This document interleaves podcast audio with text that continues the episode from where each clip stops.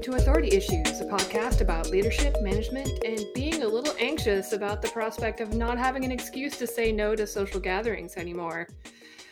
I'm Rachel Perkins, aka Pie or Pie Bob. I'm into words, operations, cheese, and whiskey, and of course, leadership. Uh, and I'm sorry, I, I don't think I've ever stopped and said like, "No, I'm not anxious." Holy no, you're fuck, not. Rachel! Oh my gosh!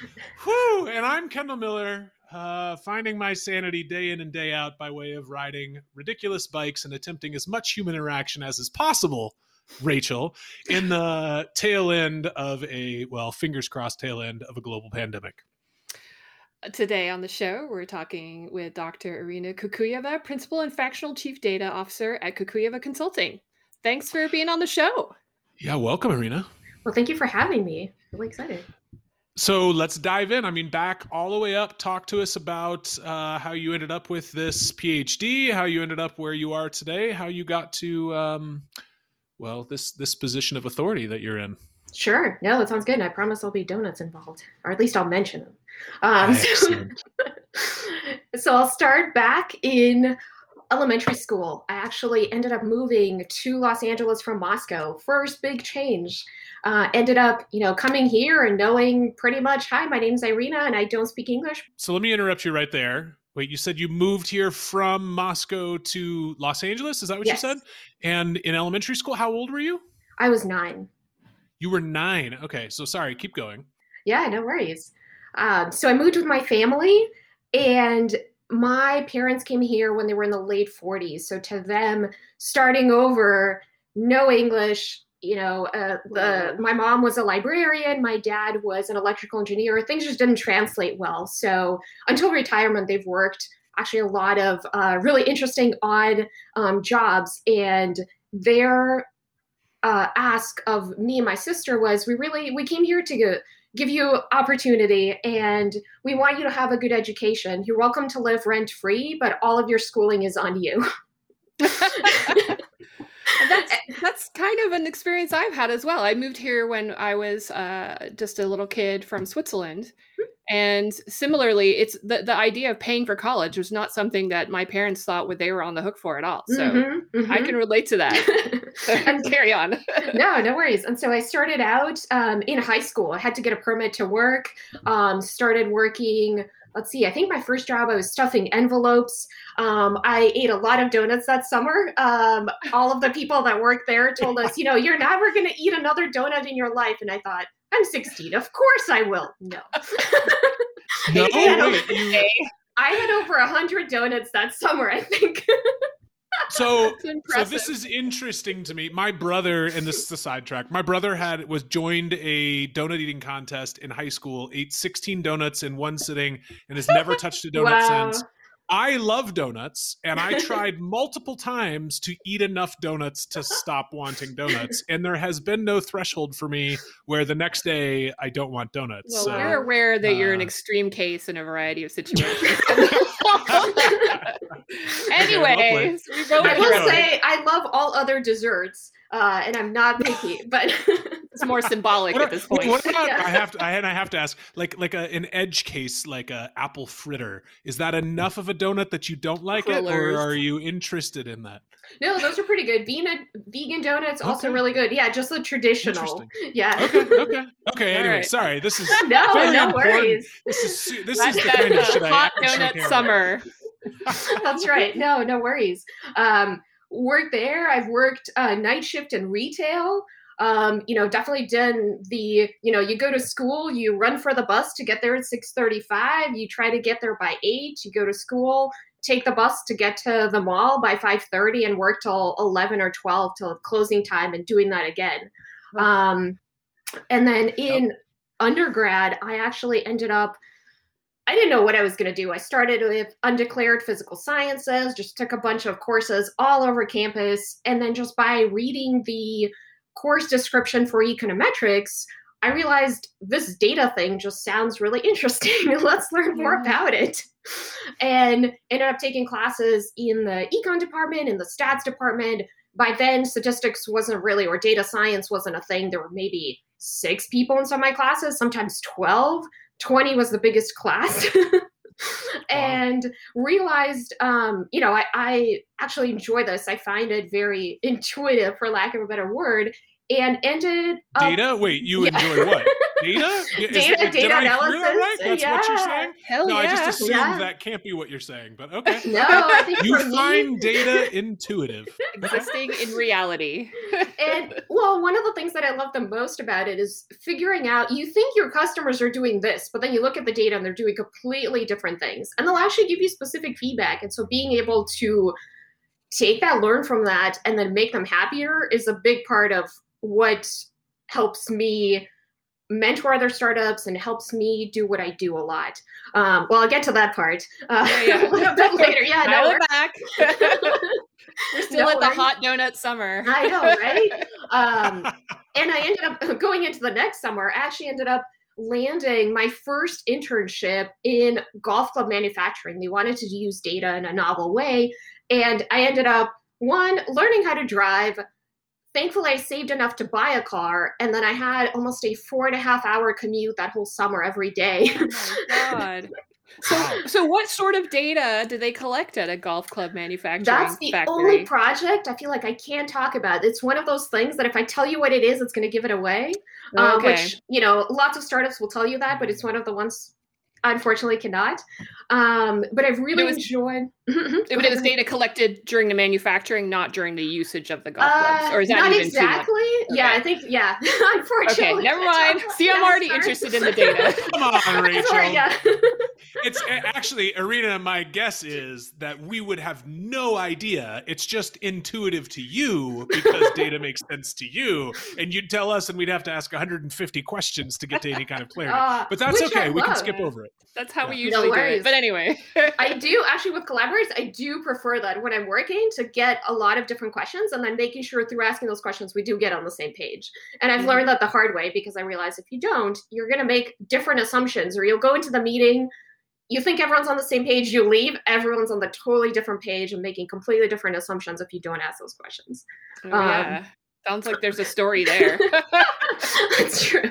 Um, No I've definitely had sure. uh, one of my clients, I've learned this also the hard way is that we would go into executive meetings and somebody will have an idea. Let's do X. And that's it. Everyone's say, yeah, yeah, yeah, we'll go do X. And then the next time we'll do a check in. Everyone's doing completely different things. Products doing something different, sales doing something different, engineers doing something different, data is also doing something different. And I realized um, a couple of, I think it was maybe a month later, you know, the executive, um, the CEO was, you know, a little bit unhappy with the progress. And he said, we need to move faster. Everyone, we need to move faster. And everyone said, yes, yes. And I'm the only one. Wait, sorry. Uh, we should actually scope things out first. I think we move way too fast. And you can see at first the CEO was really hesitant, but then he thought about it and he said, Yeah, I think you're right. We need to do this. And at first I thought I was going to get fired. but it turned out that bought rapport. Like that meme of the guy getting thrown out the window from the business meeting. Yeah, that's Mhm, that's mhm. your imagination of what was about to happen. Right, Totally. right. Because everyone else was on the same page and I was the only one struggling with this. Yeah, you can often like end up in a situation where you know the executive leadership is almost a cult of personality, and people are like, "Oh yeah, Mhm. I'll do whatever." That's you. What if you said it? That's a good idea. Or they're Mhm. afraid to make waves. You know, they're just Mhm, they just mhm. want to be yes people, I guess. Uh, so yeah. Anyway, no, no worries. Well, and I was going to say, as a consultant, sometimes that's something that I can, as an outsider, I understand that I have some of that uh, maybe rapport built in that I could say, okay, well, let's talk about the context. Let's talk about the business impact and why are we doing this in the first place? Because I'm consulting, we need to make sure we're aligned on these things before we do them. And I realized going into it that sometimes I have to be the voice of not just the customer, but also people in the room that don't feel like they have a voice that could say that. Hmm yeah, yeah, you Yeah. can be the voice of a little doubt, a little uh, you know Mhm. apprehension, which is not necessarily politically feasible for people who work there. Yeah, yeah. Mhm, But mhm. anyway, we're already into the deep stuff here. and I'm Uh, still an undergrad. No. exactly. Uh, so, how did you get from uh, being an undergrad to being the person in the room who gets to say that and not get fired? yeah, no, that's a good question.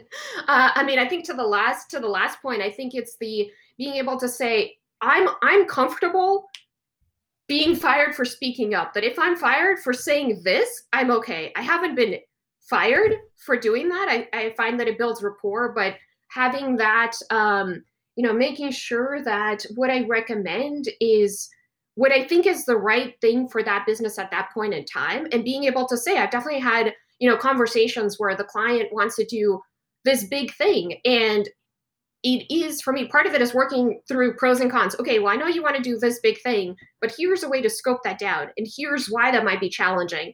And if we're not on the same page sometimes i might say okay i know you want to pay me half a million dollars but if we just work on this for 10 hours you're going to save a lot of money and then we'll see if this will actually work. Then you can pay me half a million dollars. Yes. Boom. Yeah totally. That is a nice place to be uh, so, mm-hmm. but anyway, I really do want to hear like what, what happened after your. So you got this internship at the I golf. Got this internship, and I realized for me to keep doing data stuff, I need to actually have a statistics major, and and I actually ended up declaring economics as a major, statistics as a major, and when I was looking for roles. I found that, you know, before data science was a thing, the roles were more data entry. And I've done you know, went into it, done some data entry, and I realized I wanted to do more. And I actually went back to school and got my master's in statistics and have enjoyed. Um, I ended up working in online advertising. I've worked at um, finance, and I realized I wanted to work. One of my collaborators on one of the projects was uh, at JPL, and I realized, okay, I think what I want to do, I want to work at JPL. I think one of the main requirements is you need a PhD. yeah. Yeah, yeah. So I said, okay, I guess let's do it. Let's go back to school again. And I ended up, you know, starting a project, um, working with um, Center for Environmental Statistics. I worked with satellite data. And I realized I worked with um, at that point Jason One satellite was one that goes around the Earth and gets data every. Um, it takes around ten days to go around the Earth, and I realized, you know, for me to do pretty much to do a PhD in statistics in in UCLA statistics, you have to do three things to do an applied PhD. You have to um, create a new algorithm, you have to show that it works or implement it, and then you actually have to show that it works. So there's three components. so it's okay. not just you know you can have an idea, you you need to actually see that it works, and part of doing um, the work i realized as kind of any any project out there i need to scope things down a lot.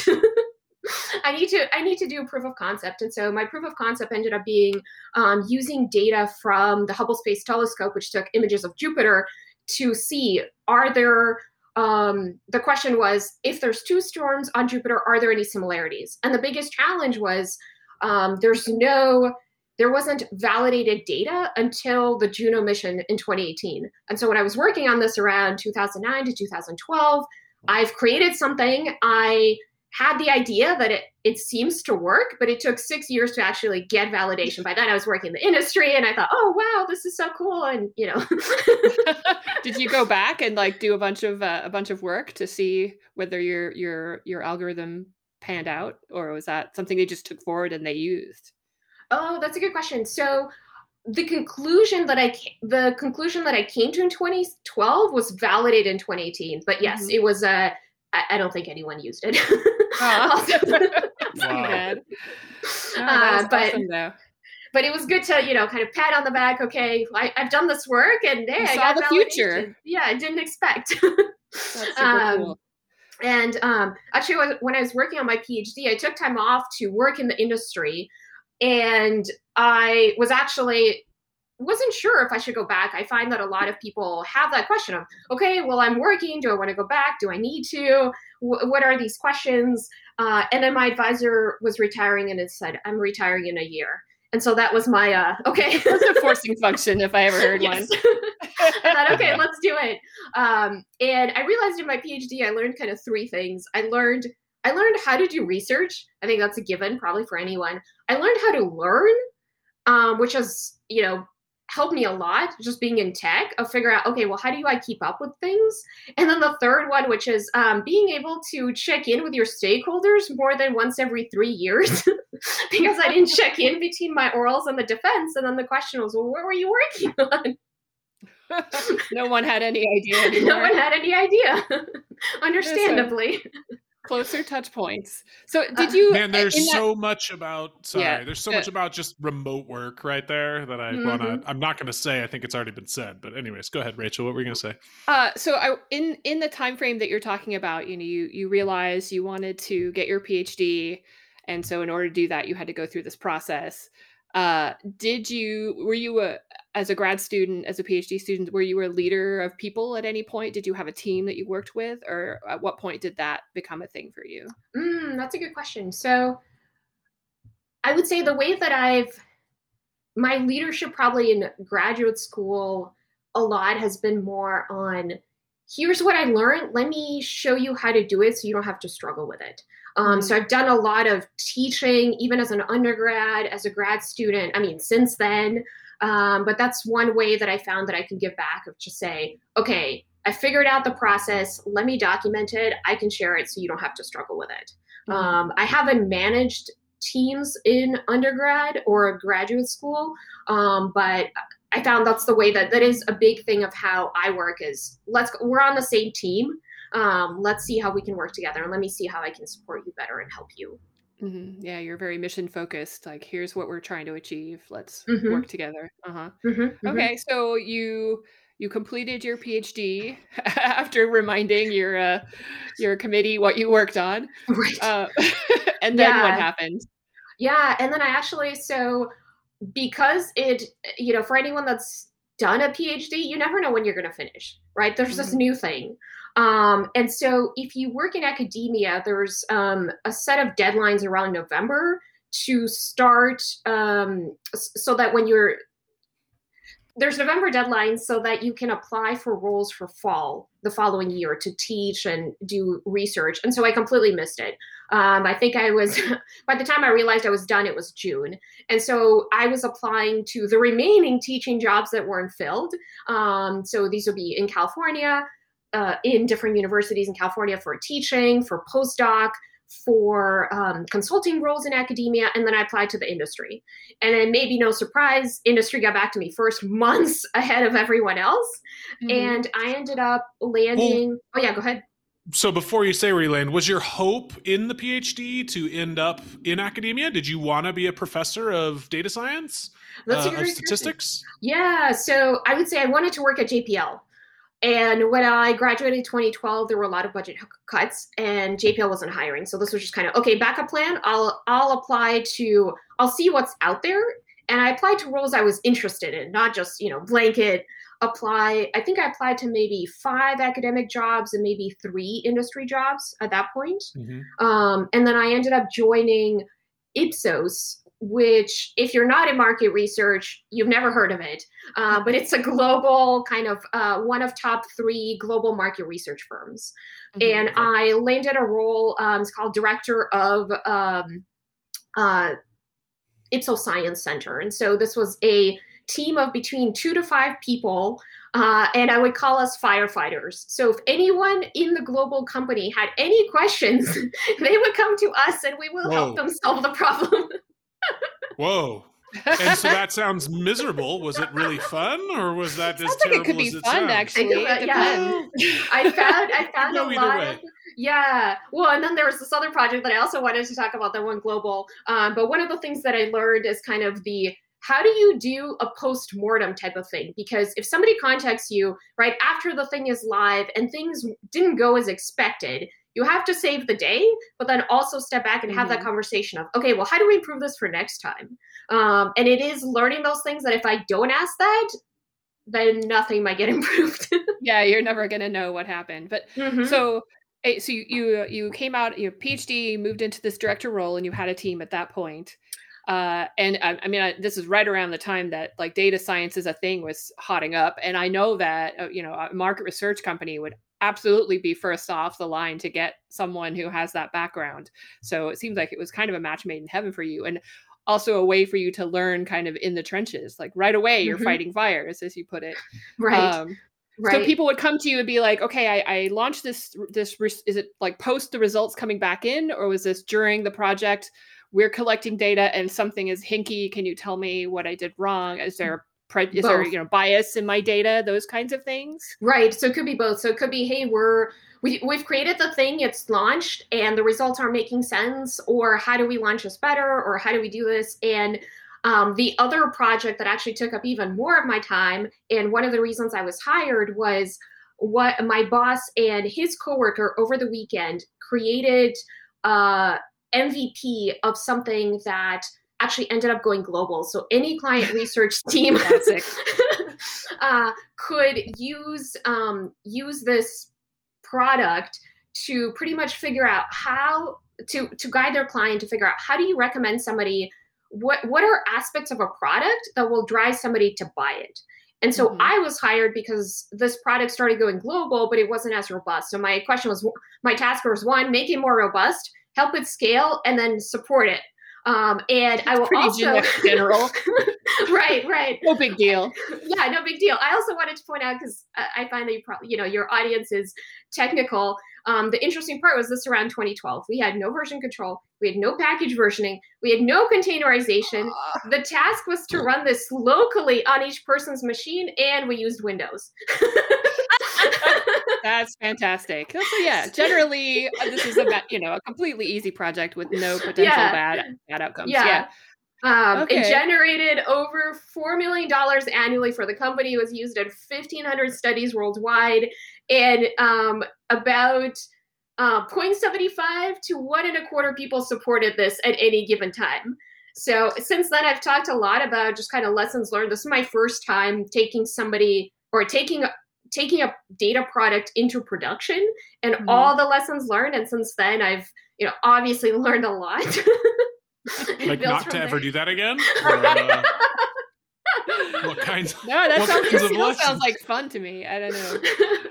Fun, not easy, but fun. Mm-hmm, like the mm-hmm, type mm-hmm. two fun. I think we've been talking about like what types of fun. Some fun is like super chill and easy, and you are just experiencing it, and some fun takes some effort and anxiety on your part, like mm-hmm. you know mm-hmm. skydiving for some people. definitely sounds like type two fun to me.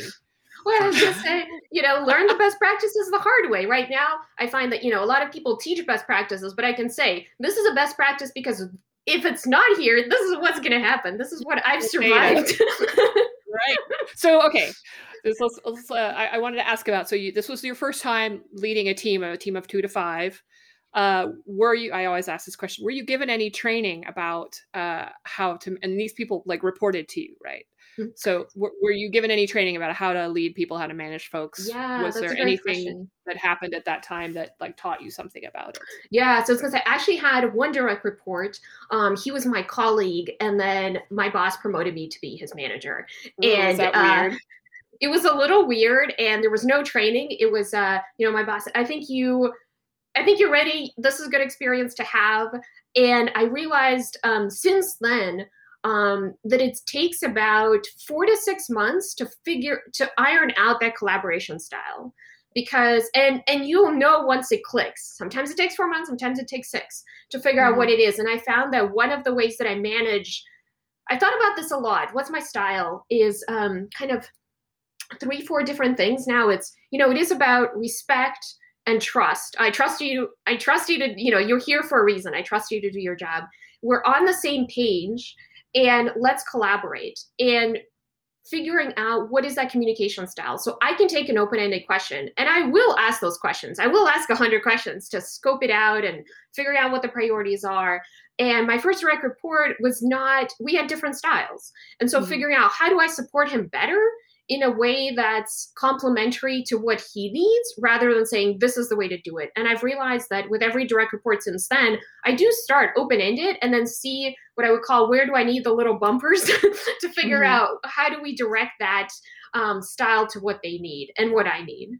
And it, but it's unusual. I mean, I, I think this is fantastic that you started out your process with like, well, I don't, uh, you know, it's it's me as the leader that needs to accommodate to some degree especially and it's mm-hmm, you know mm-hmm, it's a lot mm-hmm. easier to do that when you're leading a small team rather than when you're higher up in the org and you have multiple orgs under you or whatever which is kind of the role that you have now uh, it's a lot easier to customize your leadership style to the people that are reporting to you but i think it's fantastic that you started out that way a lot of new leaders are like i have to be the authority right i mm. have to mm. be the one who decides how these things go so mm-hmm. I bet that served you well going forward. Um, so from there, uh, what happened after that? Did you move to another role within that org, or did you leave that company and go somewhere else?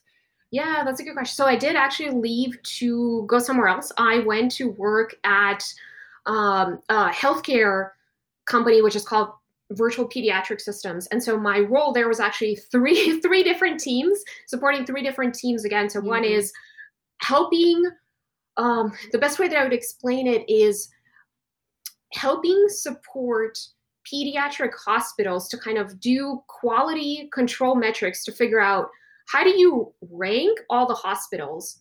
How do you compare all the hospitals in the us who's doing who's doing well who's doing not well? Why is that happening? So that they can improve those processes.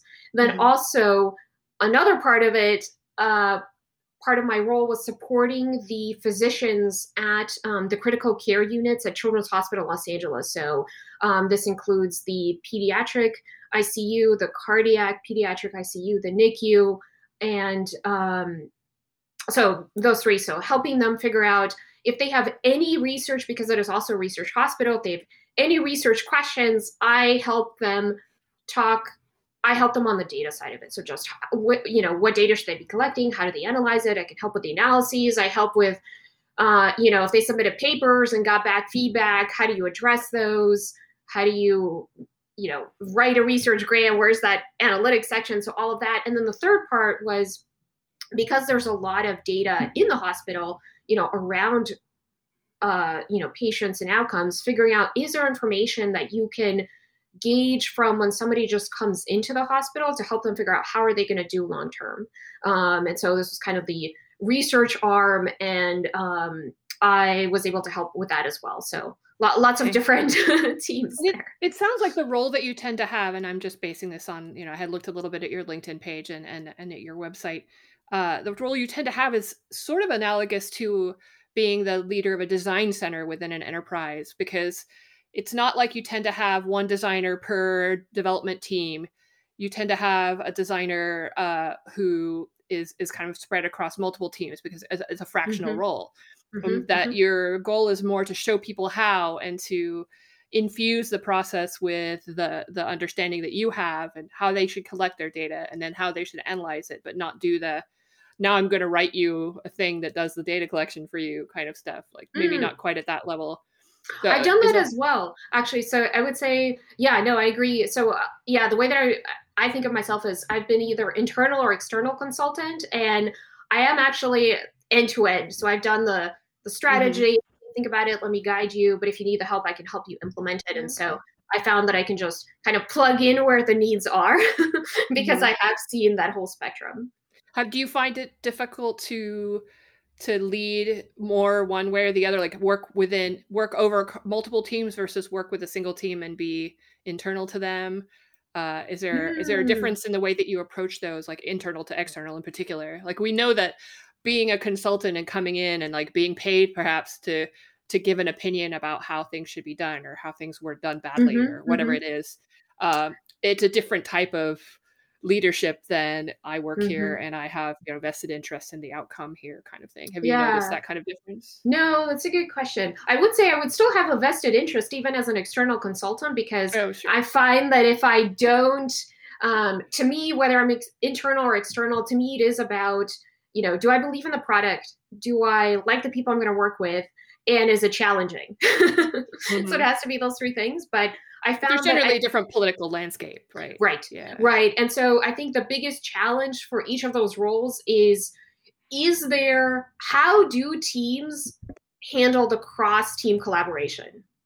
Is there, let's say, um, a bit? Is there one product board that the rest of the company feeds into, or there isn't? Because then, even as an internal uh, employee or an external consultant, I would see the challenges there. Actually, I think mm-hmm. that's my number one thing is how do you do the cross team collaboration? And then, of course, all, all, of my other business questions and scope and all of those mm-hmm. things. Okay. Um, do hmm. you, oh, Kendall? Is that different? Or, Kendall, what were you going to? Uh, no, I mean, no, that's interesting. I mean, I guess um, I, I, I'm curious, like, how do I say this? Uh, the the question's still formulating in my head as it's. I could tell I'm you were like you know. There's mm-hmm. there was a cloud forming. The gears were turning. Is yeah, that, yeah, uh, yeah. Mm. Um, I feel like leadership around data in particular, like Mm-hmm. Uh, I know I know a company that did a mobile app for a long time, and five years into their profitable existence, realized, oh wait a second, we're not actually a mobile app, we're a big data company because we've been collecting all this data all this time. We just had no idea that that's where the money actually was. Mm-hmm. Um, you know, or like what whatever it is. Like there's, I feel like it's just a different world, sort of, and I'm curious, like what are the things about being in data science collecting this data thinking about this data processing data like like how is it different from a normal software engineering leader or role or uh yeah, yeah. normal well sorry but like i mean there's there's some things that are different about that and yeah. i'm curious if if anything stands out as obvious yes no i actually have a blog about this i'm, I'm happy to share the link uh, afterwards but i think the biggest things are so a couple things. So one is biggest challenge that I see is companies that uh, have a lot of data, but they've never looked at it. So they don't know what is actually getting collected, and it may not even be useful, or it may not be. And the way one thing, one way that I can think about it is I've had. So at this point, I've seen it all. You can't surprise me with messy data. And when somebody comes in and says, "I have messy data," great. I think we can work on this. If somebody comes in and says I have perfect data, I say I don't think we can work together. Probably don't. Yeah, this does not exist. um, but one of the ways that I've seen this, and actually, if you've seen um, the Twitter posts around PPP loans, uh, one of the biggest mm. examples was if you don't even validate the address and it's a text field, and then you have everyone just puts in, I think it was 57 different ways to spell Philadelphia right? So there's going to be a lot of before you can use that data, you're going to have to clean it up. Um, but what I find is that a bigger issue is that if people are collecting data and they have there's lots of vendors out there that will collect the data for you. What companies may not know is those data sets might not talk to each other. So you may not know here's a client that checked out, but here's a client, they look different on the website, and then they have a completely different ID where they contacted customer support. So you might not even know mm-hmm. who's doing this throughout the day or what does a customer's journey looks like even throughout the day. Um, I'm because super familiar with this pain. Oh, yeah. yeah. No, I can keep I can keep talking about this a lot, but no, I think the other part is, you know, to your question though, um, kind of about, you know, how's it different from software engineering? So parts so parts are similar, parts are different. One of the things that I think one of other biggest challenges is that you know depending on if you're doing agile, Kanban, all of those, you know the question is okay, how long is something going to take? I have no idea. I've never seen the data. You've never seen the data. Let's maybe do a discovery to say let's spend 20 hours figure out or five hours or however many however much time figure out There's what's only 10 there. rows in my excel sheet right. sorry go ahead right Right, but a thousand columns maybe populated from 10 different Typeforms. Minor detail Irina. I didn't mention the columns. yep. Uh, but figuring that out, you know, working with partnering with product and you know other teams to make sure you're on the same page about you know okay what i'll find will dictate the next step because i might not be able to i can I can have a roadmap to say where I things want to go, but depending on what we find, that roadmap might need to change. Um, and then, of course, because we're writing software to do this analysis, we do need to use, you know, the usual, um, you know, the testing and the Dockerizing and you know versioning and package man, all of those stuff. Again, I can talk about why why that's important. Uh, but making sure things are tested as well so that you know you'll know when something breaks or you'll get alerts when something's not working. Mm-hmm. And and um okay this is me jumping around a little bit too so so you get the phd in statistics and and do you when did you know i see all over your resume you're learning r in there which is my understanding i have a very basic understanding but it's a language basically specifically written for data science uh, mm-hmm, mm-hmm use cases right mm-hmm, mm-hmm. Um, so you're you finish this degree um, you go into the industry you also have this jpl research experience you uh, you do some data science consulting and now you sort of do this fractional chief data science thing where it's much more high level like I guess my question is somebody brings in a data science consultant at, uh, it looks like you worked at Slalom for a while, Mhm, right? mhm. Um, and says, hey, we need help with this data science problem we have. How is that different from somebody saying, hey, we need a chief data scientist, Oh, even fractionally? Like, answer to this. I imagine you're solving very different kinds of problems uh, or thinking about very big picture in a different way, or, or am I wrong? Is, does it end up being the same? Yeah, that's a good question. I want to say so. In some ways, it's similar. In some ways, it's different. Um, I will touch on so quick, quick comment just on R versus Python in case people are interested. So I did start out in R, and I found that um, to collaborate with engineers, they know Python, and so you know you don't Yeah. want to code something in R, then you have to recode. Um, and uh, what ended up actually happening at ValueClick, where production was Lua, so that I would prototype in R, work with engineers to code it in Lua, and then it would be in production Mhm. for online advertising system. Um, and so being able to pick up uh, Python during Ipsos, so uh, you know after after I went into industry 2012 was a good skill to also you know once you know one software, it's easy to pick up another one. Um, Mhm. But that was uh, realized I need to do that to be able to collaborate better. Um, one of the I want to say probably the biggest difference. So Slalom tends to work. So it is a uh, you know consulting firm, works with Fortune 500 companies, and the biggest thing there was being able to do digital transformation. So somebody's coming in, and how do you make those decisions with data for the very first time? Um, is the best way that I would phrase it. And what I found is that the lessons learned there was if you didn't start collecting the data from the very beginning, by the time you were profitable, you also missed out on learning about your customers along the way to make that more scalable down the line. And so part of what I do, Oof. Wait, Yeah. I'm sorry. That was an overly profound statement. Hurts me like, wait, I have to email and I feel like we need to stop and just chew Okay. on for a minute. So, so wait. sure. I mean, basically, the conclusion of this podcast, in my opinion, is this phrase that you just said: If you wait too long in your company's uh, history, existence, whatever, to start collecting that information, then later on you regret it because you're missing that customer Yes. data. You're missing that. Oof, that's uh, you're, bu- Yeah. you're, bu- you're unable to see the future. You Yeah. know, Yeah. you're, you're, or the you're, you're past. guessing at things. Well, yeah, Yeah. like the, the way that you should proceed. So Yeah. I, I want to understand the so this role that you had at at um at it's not slalom. Was it what was it called? Slalom. Oh, Yeah. it was slalom. I was like, wait a minute.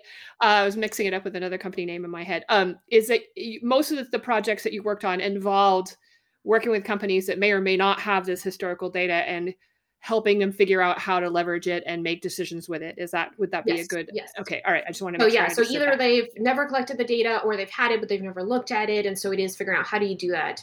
Um, yes, and then my my motto became yeah, you can't get insight from data you didn't collect. Yeah. There you go, Kendall. That's the thing. There it is. Boom. The, yeah. Bullshit. Just because you fly by the seat of your pants, man. Not all of us enjoy I mean, that. approach. intuition is how every good decision in life is made because half the time the intuitive decision is the absolute wrong one, and you get lucky anyways. Um, no, I'm, I'm. That's that's very interesting. Okay. Okay. And so- sorry, we Go ahead, Kendall. yeah had something. No, we interrupted you. Well, we interrupted you when you were you were in the middle of saying, I think, or were you done? I think we, you know, I think it we was came good. to the end. Okay, okay, okay. um, okay, well, so we need to we need to shift gears to the question we ask everybody on this podcast, which is, um, I mean, you have a PhD in particular, which which gives you an air of Authority. authority, uh, you know, uh, one way or another, and um, but but how do you feel about having authority over others? How do you feel about others having authority over you? Um, and how's that changed maybe over your life? Mhm, mhm. No, that's a great question. Yeah, I thought about this question a lot. Um, definitely coming from a different background, uh, I would say coming from Russia versus being in the U.S. You know, my opinions on authority have definitely shifted. I will say my um, opinion of authority over others versus my having authority over them is. I thought about this a lot, and I, I realized I think it is the same. And it is, you know, I do need to have those four things that have the respect and trust um, and then being able to collaborate together to say, hey, we're on the same team. You know, maybe we're on we're on somebody's on a different team physically, but we're on the same team. We have the same end goal. We want to make our customers happier. How do we best collaborate and how do we support each other? And it is having those conversations, whether that's you know talking to the other executives to ask, and I ask them that even in the intake meeting, what is your preferred collaboration style? Do you like an email with bullets? Do you like the email that starts out with these? This is why this email is important, or would you just prefer to meet with Slack? I had one of um, one of my bosses historically just preferred to have a meeting over Slack, and other people just prefer to be over video. And having that conversation of what do you need um, goes a long way. And similar similarly with um, my direct report it, reports, it is figuring out how do I support you better. Um, so, for instance. Uh, one of the examples I've managed um, two direct reports at the same time who also had completely different uh, 180 personalities of each other. One was really outgoing, one was really quiet, introverted. And it's figuring out how do I support them better that also complement each other. And so one would we would have meetings, and he would have all these ideas, and um, the other direct report will only share ideas in a one-on-one. And when i shared them with others people were surprised that she had these ideas because she's been there for three years and nobody heard these things before. Mm, so it's, a, it's a problem. Yeah. Mm-hmm, mm-hmm. so it is figuring out how, how do i support them better? And one is having those conversations. The other thing was realizing that uh, wh- one of the ways that I did that was, you know, when they're sharing ideas, as I created, I just said, okay, let's just create a Confluence document, and you can just share your ideas there because both of them could then be a little bit more focused and a little bit more public and visible, and then we can review them. Say quarterly before the quarterly planning, maybe we'll surface one or two to the executives and see do the other executives do they like these ideas or not, and then then it's also visibility for they created these were their ideas that they wanted to surface to the business. Mm-hmm. Oh, I like it. Do you collect? Uh, you, you mentioned, you know, some of some of these folks like to meet via Slack. Some of these folks like to meet via video. Do you know what percentage is which? Are you collecting this data, Irina? What data are you collecting about your business so that you? Yeah, I'm going to turn this shit around on you, and you better be at. That's harsh. That's great. No, that's great. um, no, that's great. Actually, there was one. Uh, one of uh, one of my uh, uh, so, somebody in my network shared this post that they looked at all their calendar invites and realized that most of the people that they met during the year they met once. And i went back and i realized i think i did the same. I've had a very shallow network and not a deep network. And so my mm-hmm. goal for this coming year is to you know really i think connect with say a handful or 25 people that i want to connect more and learn more and uh, collaborate more with rather than doing one meeting uh, per year and then checking in the next year. Checkmate, Kendall. uh, my argument in in uh, response to that, in rebut of that, would be um, Irina. If you grow a very large beard, so that everyone mm-hmm. remembers Irina with the beard, you can meet everyone once, and everyone will remember you the next time. Awesome. And it's very easy to grow a very deep network. Oh, no, man, I have totally wanted lightly. to grow beard. It's not going to happen. That's awesome. no, I want to say I, I, did want to touch on that a little bit because so I'm five three, and I find that actually, even though I have a PhD, I have very quiet authority. Most people usually mistake me for having no authority. I'll get mistaken for being an undergrad or a grad student Oof. if I don't introduce myself. Um, I hell teach, yeah, Uh, so yeah, it is all part of the introduction. Uh, I've A/B tested by introduction. I teach a uh, core graduate um, statistics class for working professionals at the UCLA Department of Statistics, winter quarter. So this is January through March each year. And I realized the first time I introduced myself, I said, "Hey, I'm Irina. I just enjoy teaching. This is as a hobby." And my reviews all said, "I cannot believe this is her hobby. What is this?" You know, forgetting that I'm teaching them best practices, how to go from zero to production, to do an end to end project, to answer actionable business goals. So, of course, next year I said, Hi, I'm Irina. I was I created this class to make you marketable because after you graduate, you're gonna learn Python, SQL, Git, changed mostly nothing about the course. My evaluations are now, oh my God, we learned something so practical. oh my God. I feel like if you're getting mistaken too for the undergrad, you just need to dye your hair gray and then everybody will be like, this person is amazing. They know Git in their yeah. 80s. Uh, totally. That's right. That's right. Yeah. so uh, I, I, we're, we're getting close to, to having to wrap for time here, but I wanted to ask you, um, do you so you you're teaching a course you're uh, you have your own consulting company and uh, you're providing services to one or more other uh, companies what are your hobbies outside of this work, or is it all that all the time? No, that's a great question. Um, so I found it's a couple different things. So one is I enjoy long distance jogging. Um, oh. especially being in LA, I, I, feel lucky I can go outside and jog today. Um, mm-hmm. so I enjoy that a lot. Um, I also mentor a lot. That is another one of my hobbies. Is uh, or as me and a couple of my other friends in the LA area, we call over volunteering. Um, so I've realized. I know you were going to ask this question. I realized what are all of the things that I did this year, and I know it's early April, and I've already volunteered for ten events, including wow. speaking on different wow. panels. Endless energy. Dang. Um, oh yeah. and I just enjoyed, t- you know, talking to undergrads. I enjoy talking about sharing experience freelancing. I talk about consulting. I talk about product market fit. How do you use your data to actually figure out where you need to go?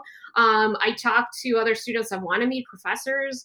I help um, mentor graduate women in the sciences that are doing PhDs in the sciences and trying to figure out what do I want to do next. Um, and then I also um, wrote an article on how to collaborate better within the company. And then, of course, doing this podcast, which, uh, you know, again, thank you for inviting me. really enjoyed this. no problem. I'm glad you think of this as a, a thing, a hobby outside of work. Uh, and yeah. yeah, we we we uh we enjoy speaking with everyone who has like you you just have so much energy for what you're doing.